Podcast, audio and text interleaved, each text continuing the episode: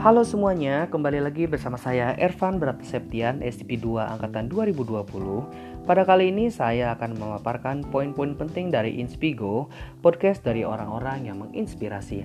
Yang pertama, be the CEO of your own time, Zivana Leticia. Kenapa harus ada time management? Time management adalah mengatur, ternyata lebih kepada self management. Memanage diri kita sendiri, energi, goal, dan waktu itu sangat penting untuk diatur.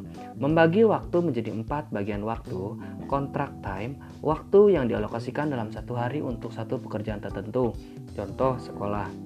Committed time, waktu yang dialokasikan untuk komitmen sesuatu, contoh tiap pagi mengantar anak sekolah. Necessary time, waktu yang dibutuhkan Contoh, mandi, tidur, makan. Free time, waktu bebas, waktu yang bisa kita gunakan namun tidak termanage.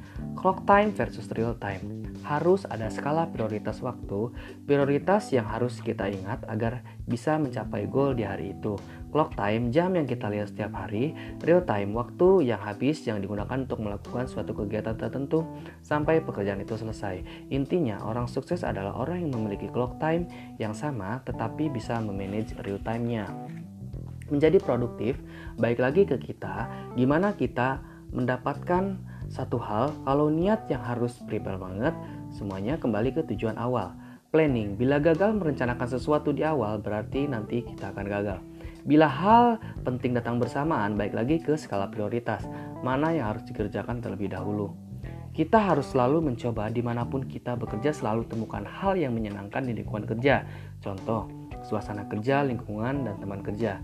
Minggunya diawali dengan baik, maka sampai akhir minggu akan baik. Lakukan apa yang kamu suka meskipun itu rutinitas, tapi sesuatu yang baru dengan cara yang berbeda. Dalam menjalankan kerjaan itu harus happy dan pintar mengatur waktu. Buat weekend menjadi berkualitas. Tahu ritme pekerjaan, ada kerjaan yang bisa dikerjakan di waktu kosong, kerjakan dulu agar lembur tidak terlalu panjang. Yang harus kita atur adalah gimana memaintain energi level mereka supaya tetap fit. Yang harus dilakukan untuk meningkatkan energi level yaitu olahraga. Planning kegiatan yang akan dilakukan besok. Yang kedua, cognitive flexibility Ernest Prakasa mengambil berperan dalam satu lingkup pekerjaan. Ambillah pekerjaan meskipun itu baru untuk kita. Kesuksesan untuk Ernest menyelesaikan seluruh pekerjaannya datang dari kedisiplinan mengatur jadwal dan mengerjakan pekerjaannya satu persatu dengan cara ini semua. Pekerjaan bisa terselesaikan dengan outcome dan usaha yang sama, sama-sama maksimal. Ingat, waktu dan tanggung jawab semua pekerjaan baru yang diberikan untuk kita sebenarnya adalah ajang latihan dan juga investasi kemampuan kita untuk melatih cognitive flexibility. Membagi waktu dengan sangat terstruktur agar lebih fokus dimulai dari menghargai waktu agar lebih disiplin dan komitmen. Bentuk cognitive flexibility yang paling sederhana adalah dengan bergantian mengerjakan tugas yang bersifat kreatif dan administratif. Berarti belajar memanage ekspektasi, kita bisa belajar untuk lebih sabar terhadap proses belajar yang kita ambil. Kemampuan untuk menjaga fokus dan beradaptasi dengan berbagai perubahan pola dan ritme kerja sudah ditanamkan sejak kecil. Nilai-nilai itu diturunkan kepada anaknya. Kemampuan kognitif flexibility itu bisa diasah sejak dini. Menularkan kemampuan kognitif flexibility ke anggota tim, yang pertama berangkat dari disiplin waktu, yang kedua bagaimana mengekspand potensinya, gali potensi yang lain. Yang ketiga, menjadi pemimpin dengan hati. Lucia Neni Lucida Makna pemimpin dengan hati, bila kita memimpin dengan hati atau menyentuh hati, energinya akan memompa ke otaknya sehingga berfungsi lebih cepat lagi.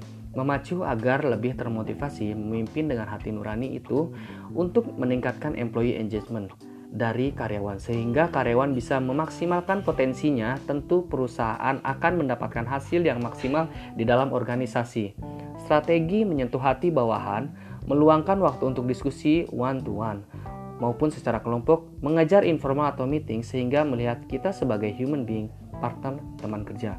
Luangkan waktu untuk coaching tapi tidak ada kaitannya dengan pekerjaan dan dua arah. Leader memposisikan sebagai karyawan, sebagai leader itu perlu mendengarkan.